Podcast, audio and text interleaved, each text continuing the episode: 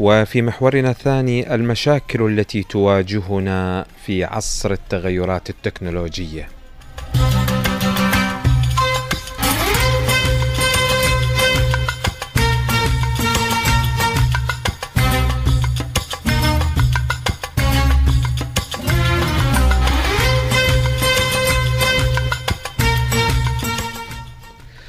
طبعا التغيرات التكنولوجية متلاحقة وبشكل كبير ولا نكاد أن نسيطر عليها أبدا يعني.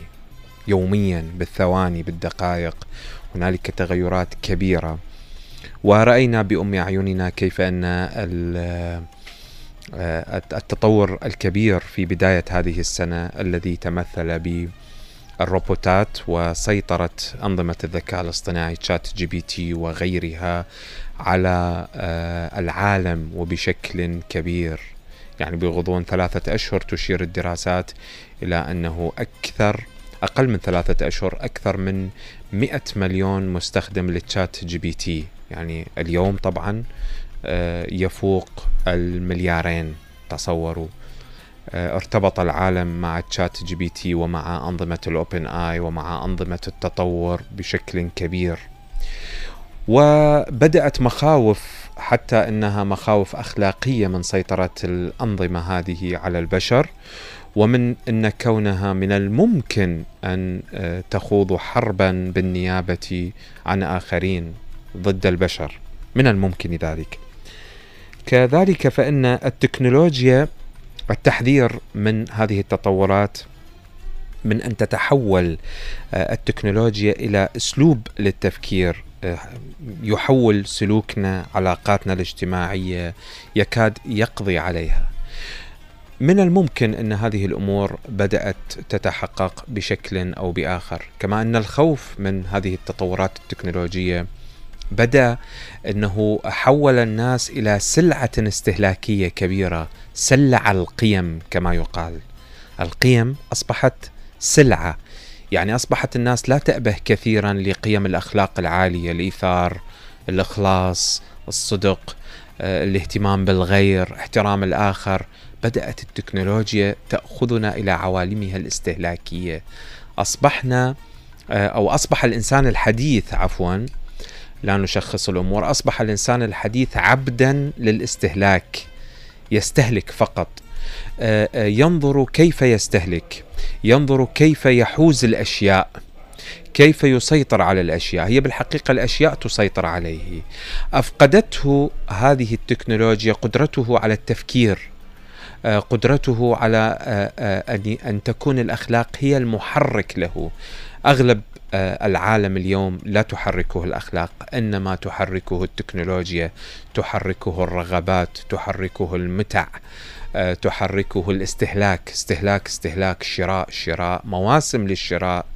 آه، آه، عجلة الشراء حولت الإنسان ماذا يحوزه من مال ينفقه في أوجه متعددة من الاستهلاك.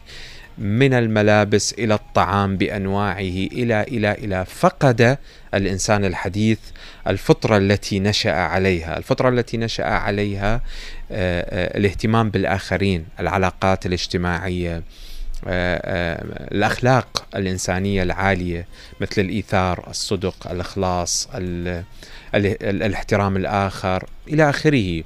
لذلك نجد اليوم استشراء العنف، الفساد، آه، عدم احترام الآخر آه، القتل من الممكن آه، كله تحركه نزعات استهلاكية كبيرة تقودها شركات عالمية كبرى همها الأساس وهمها الأكبر هو تحويل الإنسان إلى مستهلك كبير وليس إلى مخلص كبير.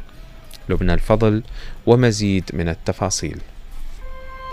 المشكلة التي تواجه الإنسان المعاصر هي كيف يستطيع التعامل مع درام التغير التكنولوجي وتعديل رؤيته إلى العالم الجديد وتحديد وإدراك وضعه الخاص في هذا العالم بل وفي الكون بأسره. ذلك أن أهم ما يميز المجتمع المعاصر هو سيطرة التكنولوجيا بحيث يبدو الإنسان كما لو كان عبدا خاضعا لها تماما ومسلوب الإرادة. أمام سطوتها. وليس المقصود من التكنولوجيا هنا. الآلات والأجهزة وما شاكلها من المنجزات المادية التي حققها التقدم العالمي الحديث. وإنما المقصود في المحل الأول هو التكنولوجيا باعتبارها اسلوبا للتفكير والسلوك والعلاقات الاجتماعية وقوة هائلة أفلحت في أن تسبغ نوعا من الدقة والكفاءة على العقل الإنساني بشكل غير مسبوق في نظرته إلى العالم وتناوله شؤون الحياة اليومية.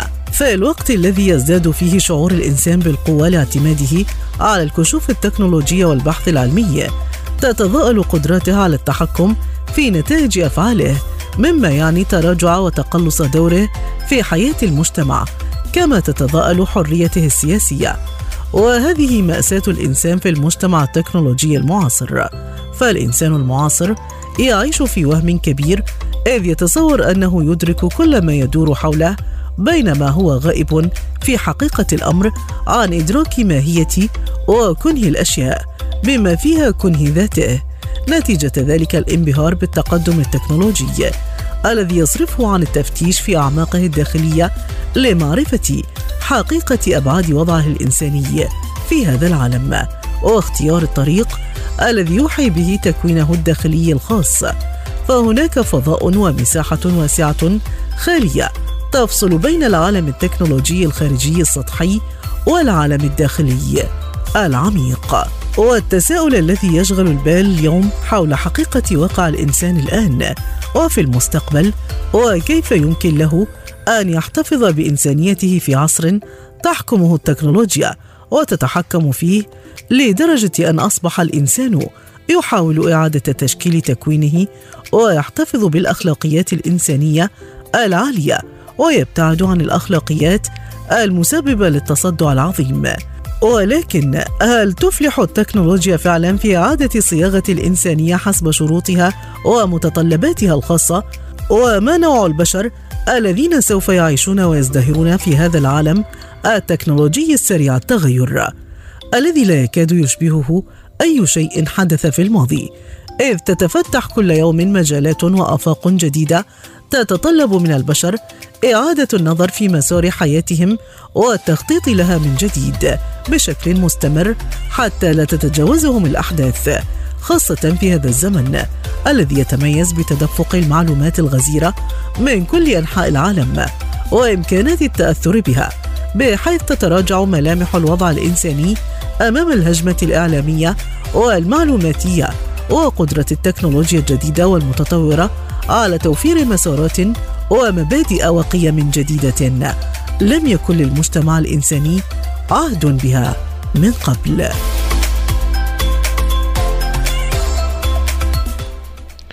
إذا ليس المقصود من التكنولوجيا هنا الآلات والأجهزة وما شكلها من المنجزات المادية التي حققها التقدم العلمي. إنما المقصود هو التكنولوجيا باعتبارها أسلوبا للتفكير سلوكا علاقات اجتماعية قوة هائلة أفلحت في أن تسبغ نوعا من الدقة والكفاءة على العقل الإنساني وإلغاء الكثير من القيم وسلعنة هذه القيم.